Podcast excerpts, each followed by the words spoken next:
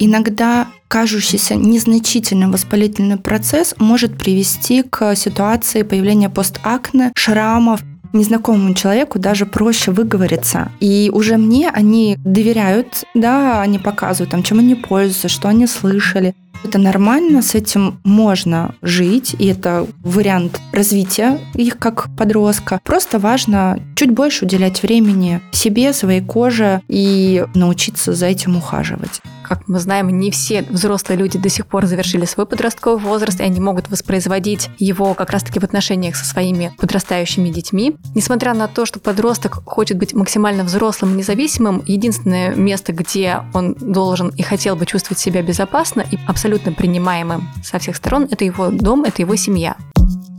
Ты это важно, что у тебя внутри. Ты это важно. Забери, разбери это важно, поверь. Добрый день, дорогие друзья! Я, Мицкевич Елена, практикующий психолог, рад приветствовать вас на своем подкасте «Ты – это важно». Тема родительства объемная.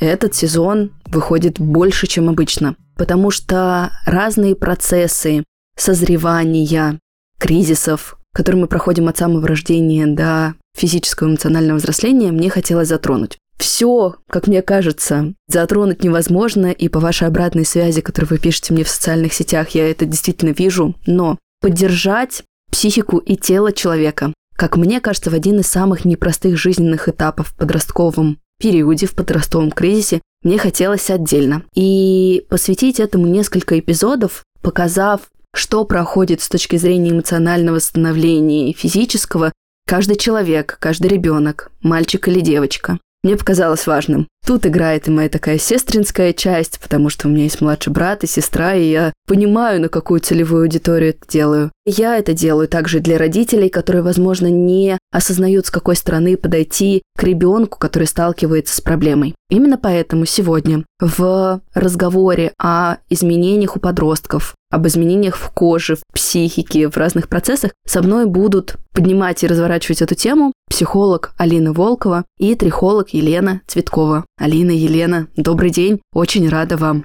Здравствуйте.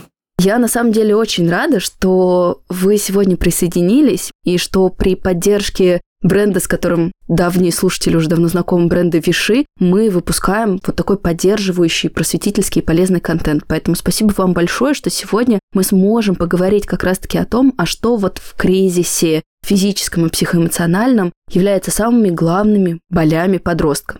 Елена, вы как врач можете начать? Вот ваша первая точка касания с родителями или с, возможно, детьми, как происходит, что является самыми главными проблемами?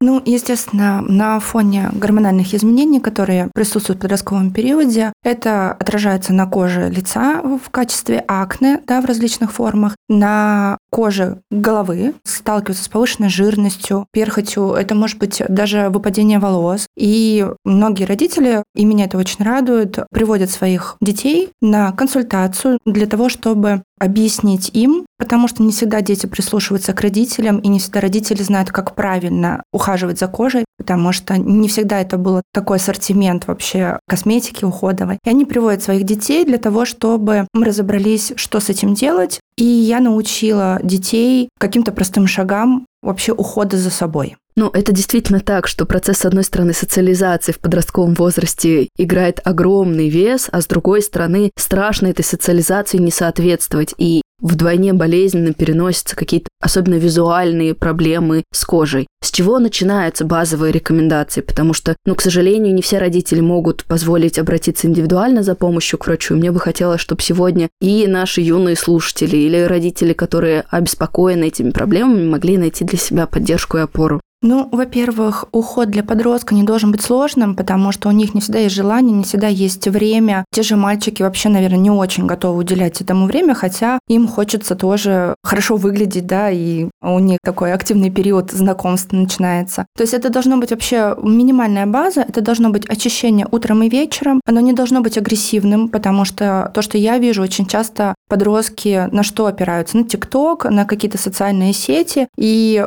все, что написано, где жирная кожа, это достаточно очень агрессивный стресс часто бывает. Они их и берут, а это только усугубляет на самом деле процесс. Поэтому это какое-то вообще нейтральное очищение должно быть и увлажняющий уход после, потому что любое очищение, оно чуть-чуть нарушает pH-баланс нашей кожи, и нам нужно восстановить гидролипидную мантию. Это вот такая базовая вообще история. Утром и вечером два этапа. Если мы говорим о коже лица и правильно подобранный шампунь по типу кожи головы, не волос, а именно кожи головы, потому что шампунь должен очищать именно кожу головы и мытье волос по необходимости. То есть нету какой-то базовой рекомендации, как часто нужно мыть голову, потому что у нас у всех она разная. Поэтому здесь под потребности. То есть если это сухая кожа головы, это может быть раз в три дня, потому что она прекрасно себя чувствует. Если это все-таки подростковый период, то чаще это все-таки склонность к повышенной жирности, к какому-то шелушению, даже воспалительным каким-то процессам. Может это быть даже каждый день, может быть через день. И шампунь я, конечно же, больше настаиваю на выборе каких-то медицинских марок, в том числе это Виши, марка Даркоз, у них прекрасная. Там все прописано, то есть Даркоз DC для чувствительной кожи головы, для жирной кожи головы и для кожи головы к сухости. Все, больше никаких сложностей быть не должно. А как при этом ребенку, возможно, вовлеченному как раз-таки в свое физическое состояние или родителю определить, вот те проблемы, с которыми сталкивается подросток, это является еще какой-то вариацией нормы подросткового кризиса, или это уже является некоторыми сигналами более серьезных заболеваний или каких-то изменений, и прям точно необходимо обращение к врачу? Я бы сказала так, если это какие-то проблемы с кожей лица и воспалительные элементы, то я бы в любом случае советовала обратиться либо к дерматологу, либо к косметологу, потому что иногда кажущийся незначительным воспалительный процесс может привести к ситуации появления постакне, шрамов. Это не всегда связано с тем, что подросток как-то выдавливает. Это склонность кожи к такому рубцеванию. И иногда действительно процесс не выглядит страшно, но остаются какие-то следы, и это сигнал того, что нужно обратиться. Если акне уже в такой активной стадии, то есть оно держится, много воспалительных элементов, много комедонов. Это однозначно уже ситуация, когда нужно идти к врачу, потому что здесь уже требуется не только просто базовый уход, но и какое-то дерматологическое назначение лечения акне. С кожей головы, опять-таки, если есть какой-то прям, даже при частом мытье и уходе, голова слишком быстро пачкается, даже уже в течение дня. Волос выглядит нечистым, появляется какой-то дополнительный запах. А если есть и мелкие какие-то воспалительные элементы, корочки, подросток жалуется, что у него вроде бы как бы перхоть, зуд, это тоже симптомы, чтобы отвести ребенка к дерматологу, либо к косметологу, трихологу, кому проще, потому что разные города и разные медицинские учреждения направления есть, чтобы вообще с этой проблемой как-то побороться. Хорошо. Елена, у меня к вам еще один вопрос. Вот кризис, да, мы чуть-чуть попозже перейдем именно к психологической составляющей, но пока мне хотелось бы тогда вот внешнюю часть этого процесса позатрагивать. Подростковый кризис, я имею в виду, да, он потихонечку начинает проявляться в разных физических каких-то аспектах, и их мы частично затронули но могли бы мы сформировать полный портрет, как подросток и ребенок в том числе может определить себя, что кажется, у меня начинается вот как раз-таки гормональная перестройка и вот этот вот переход в кризисное пубертатное состояние. Ведь это не только случается с кожей лица, да, это может быть, в принципе, с кожей тела, спины, груди, про волосы мы говорили, про выпадение и так далее. Вот какие еще есть маркеры, по которым ребенок, а сейчас у нас дети такие очень осознанные, любопытные, слушающие, да, могут увидеть и понять, что Кажется, мой организм перестраивается. Ну, естественно, на фоне гормональных изменений у нас отвечают еще и потовые железы, то есть появляется повышенное потоотделение. У пота появляется специфический запах, плюс меняется тело в целом подростка, то есть он может немножечко полнеть, могут появляться растяжки, либо кожа не успевает за ростом тела даже в длину, и тоже могут появляться в некоторых местах растяжки. Если мы говорим о запахе пота, то, естественно, тут гигиена и ничего больше использования дезодорантов, опять-таки медицинских, например. Если мы говорим о коже тела, когда появляются растяжки, они вначале розового цвета, на бедрах часто появляются, на спине, то здесь важно увлажняющие крема для тела, чтобы кожа становилась более эластичной и более подвержена этому растяжению. И если все-таки случились эти растяжки, то с наступлением 18-летия уже лучше отправить ребенка к косметологу для того, чтобы эстетически эту проблему решить, потому что они уже зарубцуются и самостоятельно не пройдут, то есть там можно лазерные шлифовки, либо какие-то уже аппаратные методы, но только с 18-летия, потому что раньше косметолог не имеет права работать с подростками, да, мы просто не имеем так скажем, на это право. Мне очень важно, что мы сейчас проговариваем такие очень простые процессы, которые происходят с подростками, но те, за которые дети испытывают очень много стыда вот как раз-таки за волосы, за кожу, за, возможно, запах, за те же растяжки у девочек, это они бывают еще, не знаю, на груди, на руках, да, на многих частях тела. И, с одной стороны, это звучит, и мне бы хотелось, чтобы это было поддерживающей информацией, что это часть телесных процессов, которые, в общем целом, вписываются в норму, даже если пока эстетические каноны как-то за этим не успевают адаптироваться, и до сих пор есть какие-то негативные убеждения в умах людей. Но в первую очередь, чтобы у родителей и у детей в том числе формировалось внутри ощущение, что это нормальное, что здесь задача не стыдиться этих процессов в организме, а найти способы ухаживания за собой. Да, я абсолютно с этим согласна, потому что практически каждый, мне кажется, проходил в свое время какие-то изменения, кто-то в большей, кто-то в меньшей степени. И действительно, подростки зачастую не готовы об этом говорить даже с родителями, например, потому что ко мне, когда приходят на прием, они обязаны прийти, естественно, с родителем. И я, конечно, приглашаю чаще всего это маму в кабинет, но на самом деле, когда она выходит из кабинета, они совершенно меняются даже. Вот выражение лица, они немножечко расслабляются. Бывает же часто такое, что незнакомому человеку даже проще выговориться. И уже мне они доверяют, да, они показывают, там, чем они пользуются, что они слышали. Мы общаемся, я им рассказываю, что это нормально, с этим можно жить, и это как бы вариант развития их как подростка. Просто важно чуть больше уделять времени себе, своей коже и просто научиться за этим ухаживать. И все это временно, и все это пройдет.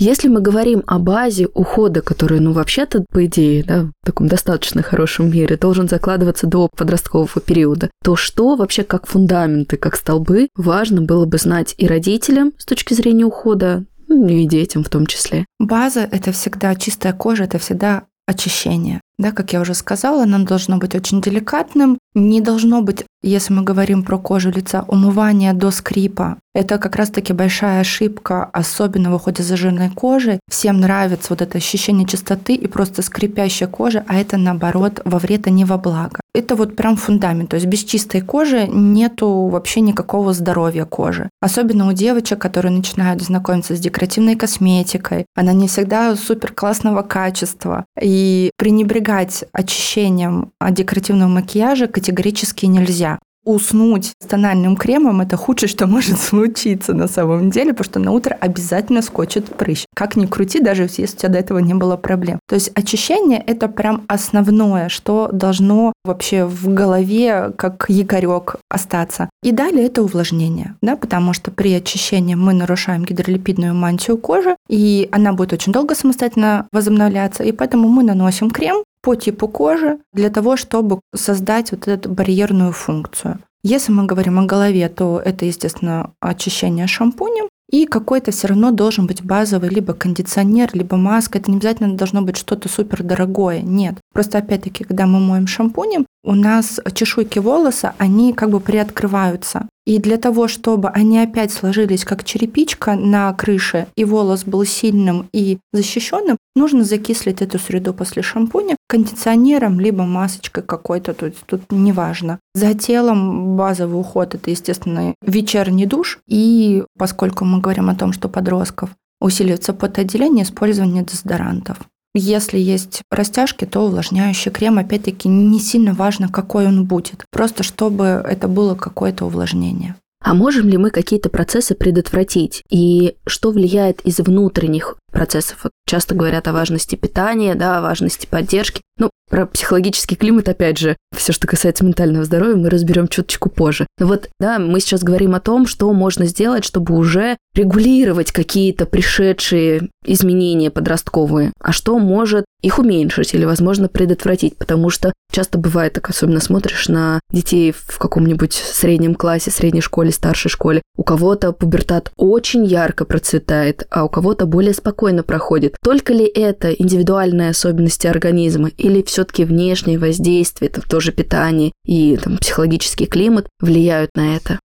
Конечно, это совокупность всегда факторов, потому что нельзя говорить, что только гормональные внутренние изменения и то, как они протекают, важны. Потому что, например, та же сальная железа, она очень чувствительна к выбросу инсулина в кровь. А чем грешат подростки? Это высокоуглеводным питанием. Да? То есть им нравится фастфуд, им нравятся газированные сладкие напитки. Большое количество поступления углеводов в кровь вызывает очень большой выброс инсулина тут же, для того, чтобы все это переварить. А сальная железа, она чувствительна к выбросу инсулина, и она на все на это начинает еще больше вырабатывать сального секрета. Это способствует закупорке пор, да, это ухудшает течение акне, это ухудшает течение сибарей кожи головы, в том числе перхоти. Стрессовые ситуации также могут являться пусковым механизмом. Если мы говорим об сибарее и ее проявлениях как акне и перхоти, то стрессовая ситуация зачастую является пусковым механизмом вообще развития яркости заболевания. Поэтому это, безусловно, очень важно. Помимо того, что меняется гормональный фон, следить за какими-то внешними факторами. Я понимаю, что подростка, наверное, очень сложно запретить ему есть все вредности, но как-то пообщаться, может быть, и объяснить, что от того, что он раз, там, не знаю,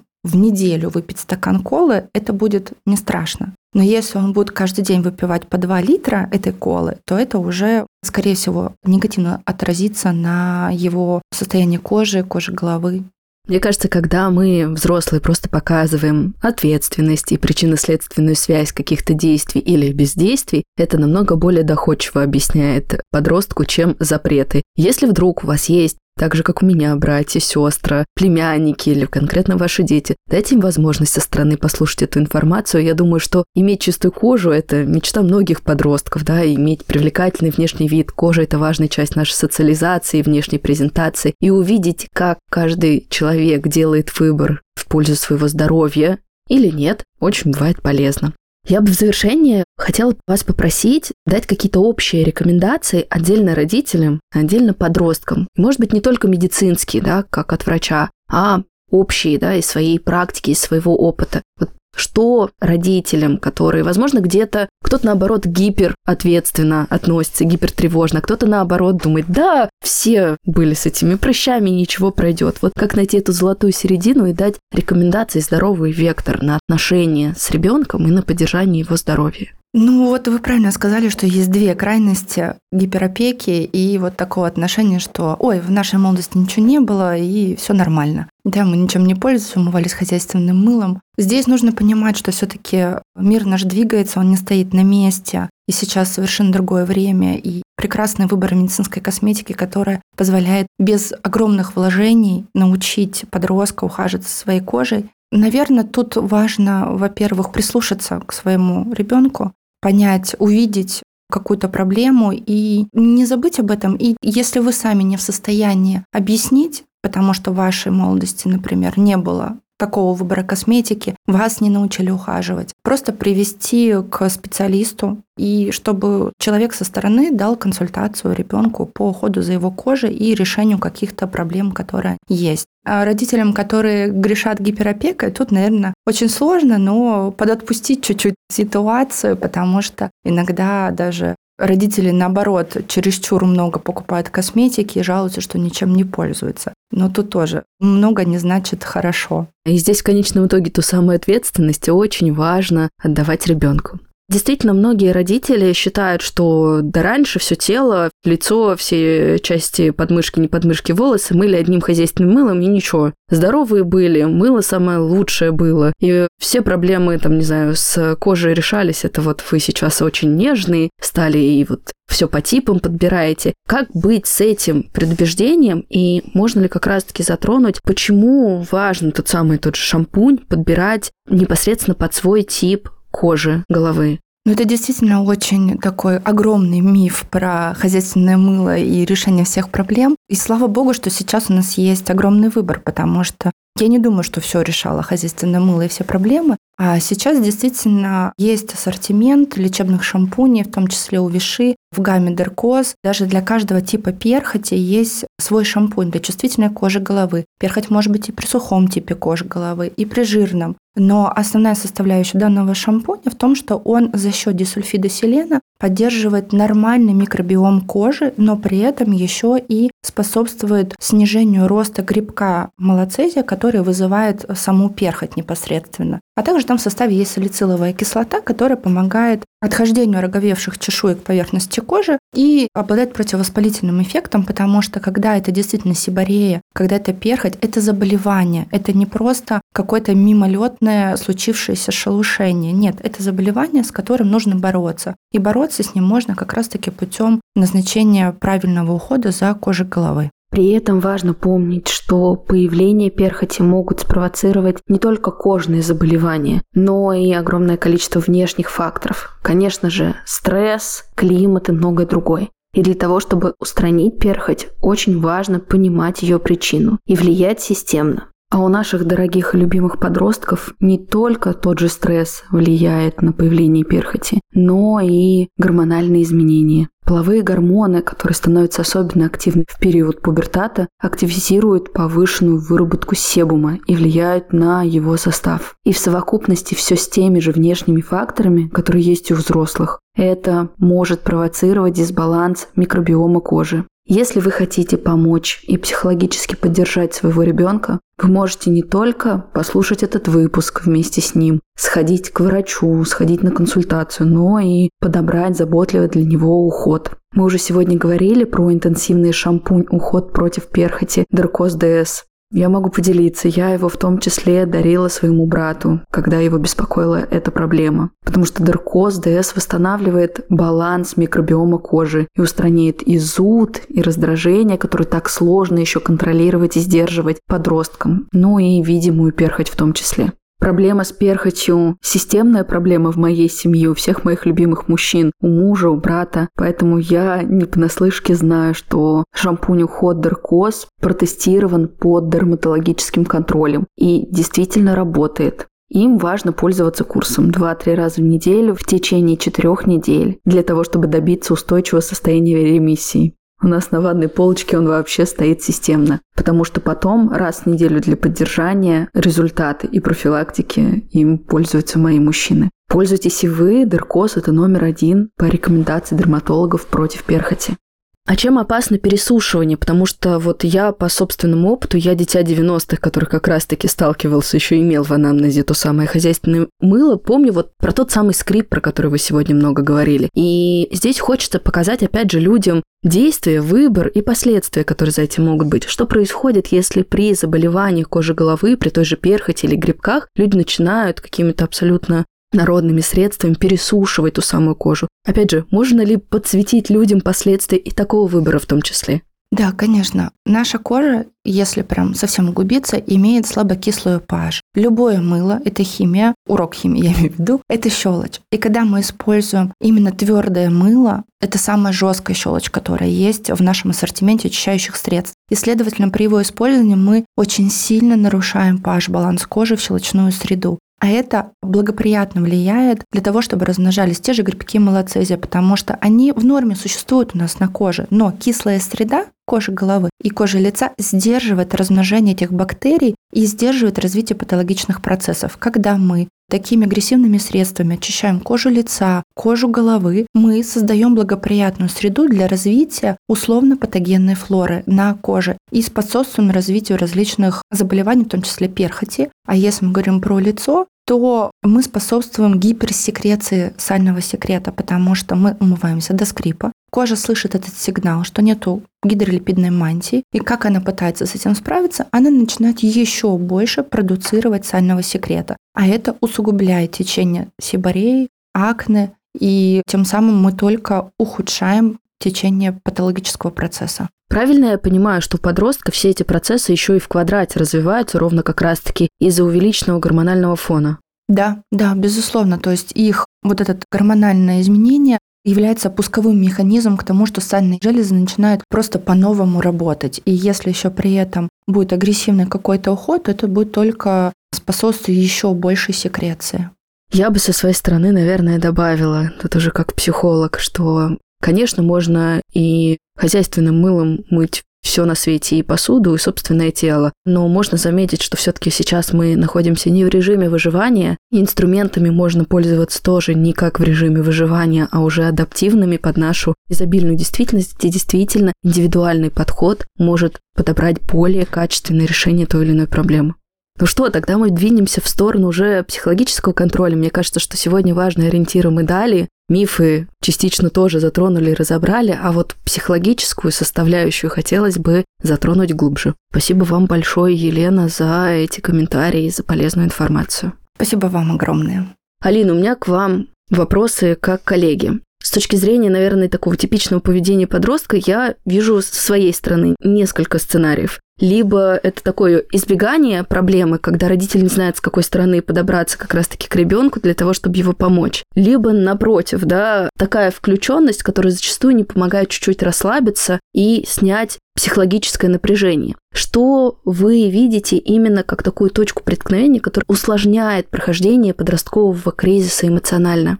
Наверное, общее ожидание и подростков, и родителей от друг друга. Есть некоторые, действительно, вот про что вы сказали, сложность в том, как подростки воспринимают сложившуюся ситуацию, происходящее с ними, и ожидания родителей того, как должно было бы быть, и было бы идеально проходить. Все очень, на самом деле, демонизируют, как мне кажется, подростковый период, подростковый кризис, он действительно кризисный. Но мне прям хотелось бы чуть сбросить этот уровень ожидания и уровень ужаса, который вокруг этого периода у подростков витает. Потому что у нас в жизни есть много кризисов, кризис первого года, трех лет, семи, подросткового возраста, кризис среднего возраста, и мы все эти кризисы так или иначе проходим. Это естественное течение времени, и мы все с этим справляемся. И подростковый период, несмотря на то, что он действительно непрост, он тоже проходящий. И вот это ожидание друг от друга родителей, в частности, я бы сейчас обращалась к родителям, потому что они более взрослые, более понимающие, более вместительные и ответственные за прохождение этого этапа у своих детей более как-то комфортно, более спокойно, если можно сказать, чтобы они не ожидали от своих детей покладистости, не ожидали того, чтобы они вели себя так, как родителям хотелось бы. То есть больше вовлеченность в жизнь ребенка, слышать его и понимать, что он хочет до вас сейчас донести без ожиданий того, как это должно было бы быть. Наверное, это такое, с чем чаще всего сталкиваются и в чем основная сложность. Я со своей стороны вижу, что подростковый кризис усложняется и отличается от всех прочих тем, что он такой на стыке детства и уже взрослой жизни, когда у тебя уже потихонечку появляется осмысление, желание, не знаю, чувство свободы, какой-то проявленности, такое ведущее тебя во взрослую жизнь, но при этом полноты прав, ответственности и включенности за себя еще нету. И ты, да, на этом мостике, где уже очень много начинает включаться какая-то соразмерная ответственность, да, но тем не менее она не в полной мере отдается, потому что, ну, ты еще несовершеннолетний, да, и вот эта вот конфликтная часть как раз-таки и включается. Вот мы затронули с Еленой тот факт, что родители зачастую бывают такими гиперактивными и гиперответственными, которые давай, давай, проходи, взрослей уже. И это зачастую как раз-таки во вред. Но и оставить полностью, не знаю, подростка, не ухаживающего неделю за своей кожей или там три недели не убирающий свои своей комнате, тоже бывает сложно. И вот здесь, если мы говорим про контакт сейчас именно с родителями, какие рекомендации могли бы помочь поддержать своего ребенка. То есть, что важно знать еще про пубертат для того, чтобы позволить найти вот эту вот дистанцию с этим маленьким существом, который прячется в своей комнате, выходит только поесть, и когда ему нужно денег, да, или когда что-то случается.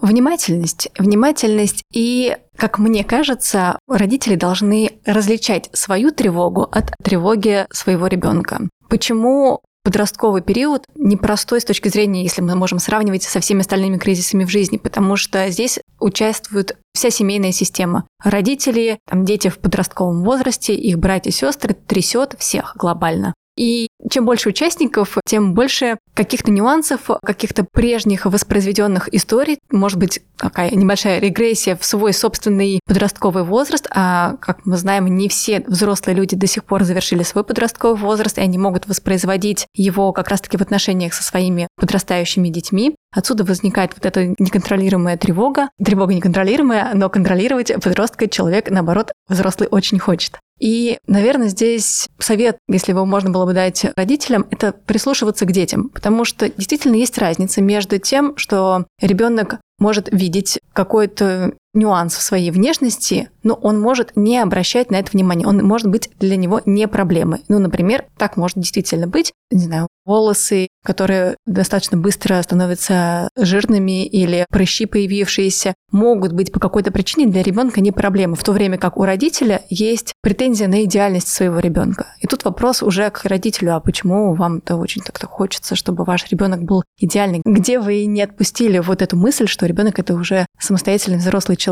Я здесь могу побыть такой демо-версией родителей, потому что я прям слышу эти голоса, которые, знаете, как ответ звучат, так как у меня есть большая такая точка касания с аудиторией, когда родители говорят, ну как же, ну вот он за собой или она не ухаживает, а вот кто-то ему в классе скажет, ему же больно будет, я же хочу как лучше, я же хочу его предостеречь, чтобы его кто-то намного сильнее не ткнул в, там, не знаю, его неопрятность. От фразы «хочу как лучше» повеяло таким холодом. Я специально это проговариваю, потому что я верю, что автоматизмом это правда есть у родителей, даже если не в такой очень концентрированной форме, то вот это вот, ну как же, а вдруг, а вдруг там моего ребеночка, мою прекрасную девочку какой-нибудь мальчик обзовет, скажет ей что-то, она ранится, а она потом как девочка будет, не знаю, полжизни стыдиться или иметь какие-то комплексы. И это иногда бывает в очень миловидную оболочку мыслительную обернуто, но тем не менее история остается так же. Мы не даем детям получать, пускай даже болезненный, но собственный опыт для того, чтобы корректировать свою систему ценностей и поведения. Я соглашусь, и я даже верю в то, что родители действуют из благих побуждений и из желания уберечь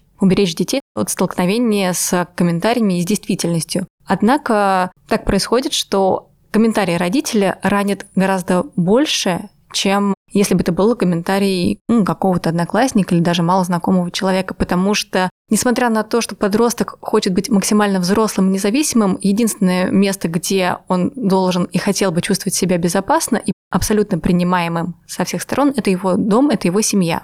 И когда из таких благородных, на самом деле, мотивов родитель говорит фразы там «может быть, тебе нужно сделать что-то со своим лицом, у тебя столько прыщей», мотив понятен, но для ребенка это слышать больно, он начинает концентрироваться и замыкаться на этой проблеме. Я бы предложила такой вариант родителя сверху координат провести, уточнить у ребенка, есть ли какие-то у него вопросы, есть ли какие-то сложности, переживает ли он из-за чего-то, и предложить себя как помощника в случае возникновения каких-то переживательных ситуаций. Предложить свою помощь, сказать, что я рядом, если что, если это тебя беспокоит, если ты об этом думаешь и хочешь что-то с этим сделать, я тебе с радостью помогу. Просто приходи и говори мне об этом. Дай мне знать, подмигни, напиши мне сообщение любым доступным и возможным для тебя способом. И тогда уже, когда ребенок на самом деле проявляет к этому готовность, идти вместе либо к специалистам, ну, если это проблема внешняя, да, или к родителю, если он самостоятельно может эту проблему решить, и усмирять свою тревогу, но благодаря и при помощи готовности самого подростка. Но ведь это самое непростое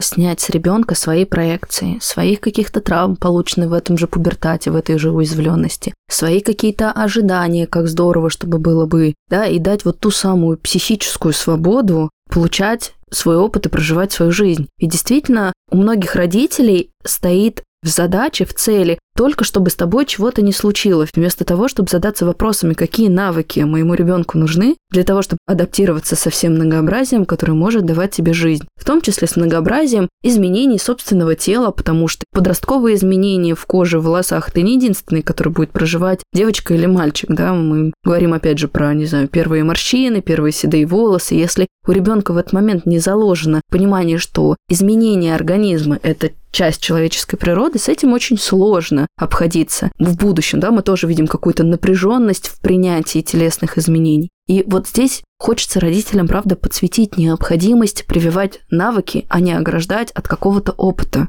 Это очень сложно. В этом очень много собственной беспомощности, когда ты отпускаешь. Ну, это страшно отпускать. растили столько лет, вкладывались, ждали ребенка, правда, ночами не спали, и тут отпускать. Но сепарация навсегда сопряжена с таким очень болезненным ощущением сепарации, начинающейся во время родов, это уже болезненный процесс. Сепарация с отлучением от груди – это тоже болезненный процесс. И проходит через боль, когда ребенок начинает кусать грудь матери. Это тоже боль. А здесь в подростковом периоде это уже боль эмоциональная. Очень страшно, очень не хочется. Ну, у разных родителей разные страхи появляются. Они произрастают из совершенно уникальных личных историй. Но с каким запросом иногда приходят родители? Они же хотят что-то сделать с подростком. Что мне сделать или что мне сказать своему ребенку, чтобы он перестал делать вот такой ряд действий. И все же больше хочется обращать внимание родителей не на самого ребенка как такового, а на взаимоотношения между ними и на родителя в том числе. Вот то, что вы правильно сказали, отношение к изменениям в своем теле. Это же большую роль играет пример родителя. Если мама говорит дочери или сыну, да не обращай внимания, это прыщ, какая глупость, ну, завтра пройдет. Но будем честны, когда мы просыпаемся с утра перед важным событием и видим на лбу прыщ, которого видно из стратосферы, но, скорее всего, мы, мы запереживаем. И это нормальная реакция не драматизируем, но мы можем из этого погрустить. Но есть реакции, когда это катастрофа, и родитель демонстрирует это. Когда крутится там, перед зеркалом, когда отказывает в себе в еде, когда возмущается, впадает в такие депрессивные эпизоды из-за лишнего веса. И ребенок, который находится в пубертате, он не может игнорировать этот опыт наблюдения за своим родителем, который тоже очень привязан к внешности. Поэтому недостаточно просто сказать ребенку, что это все проходящее, пройдет пару лет, и ты забудешь об этом как о страшном сне. Нет, нужно чуть больше обращать внимание и на свое поведение в том числе, потому что подростковом возрасте все равно, пусть это неосознаваемо, и ребенок пытается сбросить родителя с трона, немножко демонтировать его авторитет, но он все равно придерживается родителя, потому что на данный момент это его база, это его основа, и к родителям и домой он все равно еще возвращается. Слушатели постоянные подкасты знают, что у меня большая разница с братом и сестрой, 11 и 14 лет, и я такая прям глубоко-глубоко старшая. Вот сейчас у меня в гостях живет уже несколько месяцев моя сестра средняя, и вот ситуация ровно сегодняшнего дня. Вы просто про прыщ в стратосфере заговорили. У нее через день первое свидание. Прям вот полноценное, Молодой человек из другого города приезжает, это очень много трепета. А сегодня вскочил тот самый прыщ. Я вижу, как она волнуется, как она переживает. Но мне кажется, что это было бы очень жестоко ей сказать. Да подумаешь, если у вас что-то серьезное выйдет, у тебя еще этих прыщей, он еще их столько поперевидает. Ну, всякое бывает. Я, конечно, вместе с ней грущу, но первое, что как-то подсказать, поддержать. Во-первых, легализовать очень важно эти чувства, что, конечно, особенно контекст имеет большое значение. Ну а дальше здорово бы подобрать средства, которые, ну не знаю, может быть, уменьшат этот прыщ за два предстоящих дня, чтобы ты чувствовал себя как-то уверенней. Ну и все-таки вернуть точки опоры. Но вот мы говорили о важных вещах, предыдущем блоке с врачом о том, что очень сложно дать что-то подростку, когда этого навыка внутри у тебя у самого нету. И вот здесь мне бы хотелось под завершение вот именно психологического блока проговорить про необходимость родителям развивать в себе некоторую устойчивость в отношении своей внешности для того, чтобы подростку быть той самой опорой по мере необходимости. Потому что, ну, конечно же, болезненно переживаются все какие-то изменения. С другой стороны, вот какую атмосферу, какой климат мы получаем в самом близком своем пространстве, сколько утешения мы получаем, насколько мы чувствуем любовь сквозь эти какие-то возрастные перемены. Мне кажется, вот про это важно говорить. Да, я соглашусь. Даже в процессе взросления родительская поддержка, она важна. И возвращаясь к примеру даже с этим прыщом, он почти становится главным героем, но сначала можно подтвердить факт того, что он есть не отмахиваться, не говорить, что его не существует, тебе показалось. Детей не надо дестабилизировать и нарушить почву под их ногами, говоря, что им все кажется. Это же сбивает с толку, они и так непросто. Да, окей, я тоже его вижу. Хорошо. Ты переживаешь из-за этого? Ну, скорее всего, ребенок скажет, да, переживаю, у меня свидание, у меня тут прыщ, вы что, шутите? Хорошо, давай что-нибудь придумаем. Вот, есть тональное средство. Сейчас мы его маскируем таким образом. Дальше, если хочешь, мы пойдем к косметологу, к дерматологу, каким-то образом попробуем системно решить этот вопрос, если тебе будет угодно. Но фоном всегда важна трансляция того, что чтобы у тебя не вылезло, какие бы прыщи, волосы в неожиданных местах, что бы с тобой ни происходило, я все равно тебя люблю и принимаю потому что это абсолютная норма, через которую проходил каждый из нас. И родителю иногда, может быть, стоит рассказывать своим детям, а с чем сталкивался он в подростковом возрасте. Это очень сближает и приносит большое облегчение для ребенка, что на самом деле не я один такой. Иногда это бывает очень комичная история, о котором приятно вспомнить спустя годы. Не надо, конечно, вспоминать или рассказывать по своему подростку про буллинг или про какие-то травматичные кейсы, только если вы их ну, до сих пор не пережили, для вас это болезненная история. Если же это, наоборот, благополучно завершившийся кейс, это будет отличный пример того, как вы с этим справляетесь, и что, несмотря на то, с чем вы столкнулись, сейчас вы вот такой взрослый, понимающий, поддерживающий, готовый, ну, что бы ни случилось, поддерживать своего ребенка и принимать его любым. Согласна. И знаете, что мне хотелось бы еще затронуть? Вот как раз-таки вы сказали с точки признания. У тебя есть прыщ. Ну, собственно, это то, что происходило у меня с сестрой. Но ведь если мы затронем эту тему глобально, про кожу головы, про кожу лица, про вот тот самый там запах, подотделение и так далее, многие пытаются сопротивляться этим изменениям, которые уже стали частью жизни подростка. А здесь же ключевая точка принять это задано. Это уже есть. Давай обучаться с этим жить. Да, давай посмотрим, что мы можем сделать, чтобы как-то адаптировать тебя под уже пришедшие изменения. Потому что мне кажется, что вот это вот сопротивление, отрицание, либо наоборот гиперфиксация на проблемы зачастую мешает и подростку, да, и всей системе семьи адаптироваться под то, что что-то происходит и что-то новое пришло в жизнь. Угу, да, я абсолютно согласна. У ребенка же шок, когда он каждое утро просыпается и видит какие-то микроизменения, которые происходят гораздо чаще и в большем объеме, нежели у человека уже 25-35 лет, потому что все уже процессы старения, они, ну, слава богу, да, может быть, но они постепенно становятся очевидны. У подростка же все происходит гораздо быстрее. И видя каждый раз в отражении чуть изменившегося себя, ребенок испытывает шок. В смысле, вчера я ложилась стройным Аполлоном, сегодня я что-то уже изменился, мои руки стали какими-то более долговязыми или нос стал более крупным, и эти прыщи – это шок. И мало того, что к этому нужно как-то привыкнуть, у ребенка еще могут быть достаточно противоречивые чувства к внешним изменениям. Какие-то изменения ему нравятся, Какие-то изменения вызывают у него отвращение, стыд, страх, что это, не дай бог, кто-нибудь увидит. И если родитель действительно будет относиться к этому как к данности и факту, которую не нужно не скрывать, которую не нужно прятать, делать вид, что ничего не происходит, а да, это есть. Сейчас ты меняешься. Тебе положено меняться, потому что ты подросток. С этим сталкиваются все. Давай просто исходить из текущей ситуации и решать проблему. Я бы даже, может быть, даже не говорила слово проблема. Будем решать ситуацию по мере ее возникновения. Чем проще относится к изменениям сам родитель, тем спокойнее фоново ребенку. Да, он, конечно, будет переживать и будет рассматривать, не уменьшился ли прыщ за целый день, но базово у него будет понимание, что и это пройдет.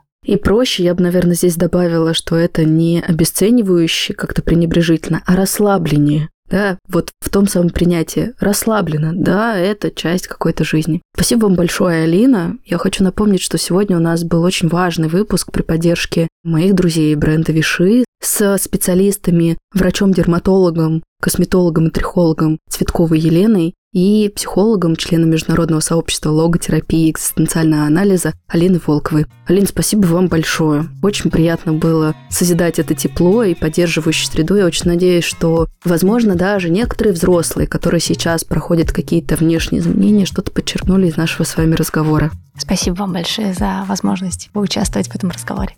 Друзья, ну а мы прощаемся и до новых встреч. Пока-пока. Ты это важно тебе по пути. Ты это важно Как себя обрести? Открой свою дверь